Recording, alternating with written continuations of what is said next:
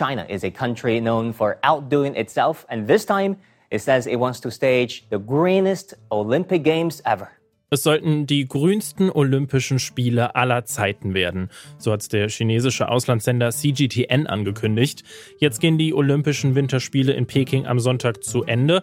Und wir fragen uns, waren die wirklich so grün, wie Chinas versprochen hat? Mein Name ist Jonas Gretel. Hi zusammen.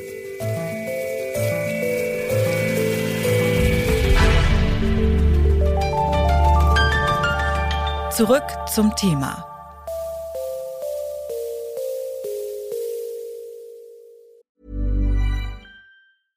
Bitte widmet eure Aufmerksamkeit unserem Werbepartner.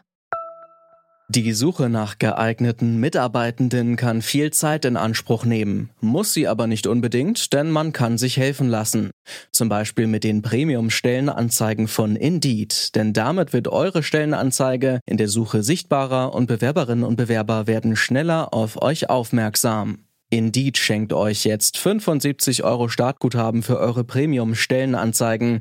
Klickt dazu auf den Link in den Show Notes. Es gelten die AGB. Zwei Hundertstel da unten. Uhrzeit ist bei Ihnen nicht stehen geblieben, aber hier zumindest auf dem Computer. Deswegen habe ich noch mal geschaut. Da ist alles möglich. Für den Schleicher, für Volz. Was für ein Satz da unten. Volz. Der Schweizer Beat Feutz gewinnt in Peking die Abfahrt der Herren, hier kommentiert von den Kollegen der Sportschau. Dass es dort in Changqing überhaupt eine Abfahrt gibt, das ist rund 180 Schneekanonen zu verdanken, die seit Monaten auf Hochtouren laufen. In jeder Sekunde sprühen die 10 Liter Wasser in die Luft und ohne die gäbe es in Changqing auch keine Abfahrt, denn hier schneit so gut wie nie. In Peking haben ja auch schon mal Sommerspiele stattgefunden, also ein klassischer Wintersportort sieht doch eher anders aus. Carmen de Jong ist Hydrogeologin an der Uni Straßburg und für sie sind diese Riesenmengen an Kunstschnee der Grund, dass die Olympischen Spiele in Peking alles andere als nachhaltig sind. Ja, aus meiner Sicht waren die alles andere als äh, grün, weil sie eben zu 100 Prozent von Kunstschnee abhängig waren. Auch wenn jetzt am letzten Wochenende ein wenig äh, frischer Schnee fiel, wäre das sowieso nicht genügend gewesen, um dort äh, Winterspiele stattfinden zu lassen ohne künstliche Beschneiung. Und äh, das Problem ist, dass diese künstliche Beschneiung eben enorme Mengen an Wasser bedarf in einer Gegend, die sehr, sehr trocken ist und sogar unter einer akuten äh, Wasserknappheit äh, leidet. Dabei sollten die Winterspiele besonders grün und sauber werden. Dafür hat das Organisationskomitee sogar ein extra Nachhaltigkeitskonzept entwickelt. Wenn man da mal reinguckt, dann ist es wirklich ziemlich umfangreich und deckt auf den ersten Blick auch alle wichtigen Bereiche ab. Versprochen wird da zum Beispiel auch, dass für den Kunstschnee Regen und Schmelzwasser recycelt wird. Cam de Jong sagt aber, der Schnee ist schon deshalb nicht nachhaltig, weil es in den Bergen rund um Peking kaum Wasser dafür gibt. Und der äh, andere Punkt ist, dass äh, sogar äh, lokal äh, zu wenig Wasserressourcen vorhanden sind und das Wasser von sehr weit her ähm, hergeleitet und den Berg hochgepumpt werden muss.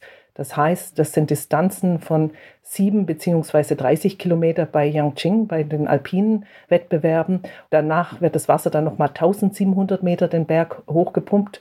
Als Beispiel ist es so weit wie ungefähr vom Eibsee auf die Zugspitze.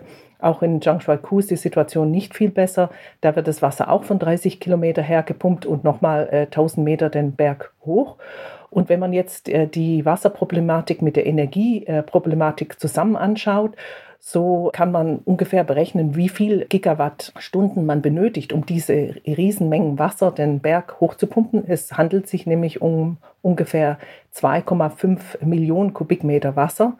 Das sind äh, umgerechnet ungefähr 2,5 Milliarden Liter Wasser. Und äh, das benötigt also mehr als 10 äh, Gigawattstunden Energie. Zum Vergleich 10 Gigawattstunden. Um das zu produzieren, braucht ein modernes Windrad ein ganzes Jahr. Nur dafür, dass man Wasser den Berg hochpumpt. Das IOC, also das Internationale Olympische Komitee, das hatte aber versprochen, dass der Strom in Peking zu 100 Prozent aus erneuerbaren Energien kommt. Auf der IOC-Internetseite steht wörtlich, Peking 2022 wird klimaneutral sein. Ob das wirklich passiert ist, daran zweifelt Carmen de Jong aber. Wir wissen nicht, wie viel Strom vor Ort gebraucht wird. Wir wissen nicht äh, genau, welcher grüner Strom verwendet wird, wo der genau herkommt. Es kommen an der Stelle aber dann sehr merkwürdige Statements im Report, äh, in dem vor, dass zum Beispiel der grüne Strom unter anderem von PetroChina eines der größten Öl- und Gasbetriebe in, ähm, in Asien, äh, den grünen Strom subventioniert und auch den CO2 kompensiert. Und das ist natürlich sehr unglaubwürdig, wenn äh, äh, solche Statements dann im Bericht äh, vorkommen. Also es ist in generell das Problem mit dem äh, mangelnden Schnee, mangelnden Wasserressourcen und ähm, in Transparenz, was äh, das alles angeht und natürlich auch in Transparenz, was jetzt den grünen Strom angeht. Also, weil die Gegend so trocken ist, hat der Kunstschnee für die Winterspiele extrem viel Wasser und extrem viel Energie verbraucht. Und ob die grün war, das weiß man nicht so genau. Es gibt aber noch einen Grund, weshalb der Standort Peking für Winterspiele nicht gut geeignet ist, sagt Carmen de Jong.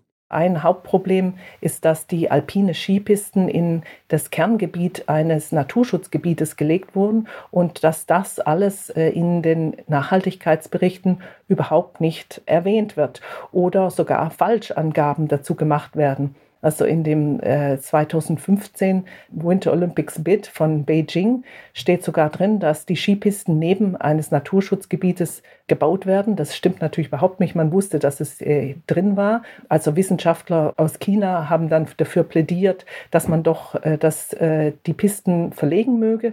Aber das Gegenteil ist passiert. Man hat die Grenzen verlegt und nicht die Pisten.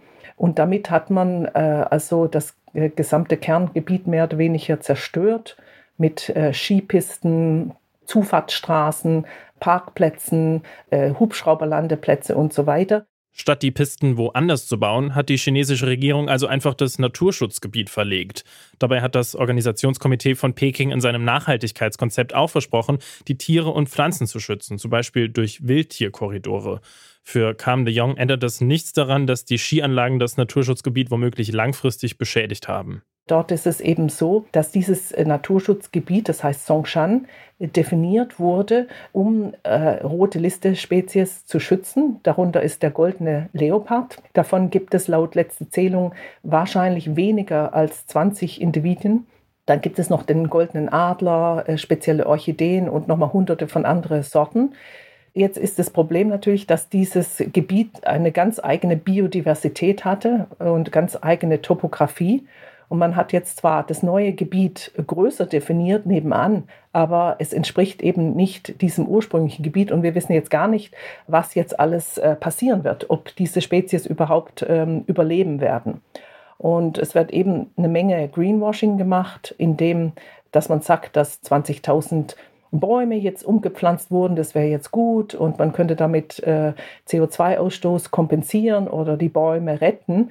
Aber mir ist unklar, wie man äh, ein Habitat, das jetzt äh, zerschnitten wurde von Skipisten und so weiter und dem diese äh, geschützte Arten fehlen, äh, wie man das jetzt irgendwie äh, ersetzen kann, 1000 oder 1500 Meter äh, weiter unten in einer großen künstlichen Plantage.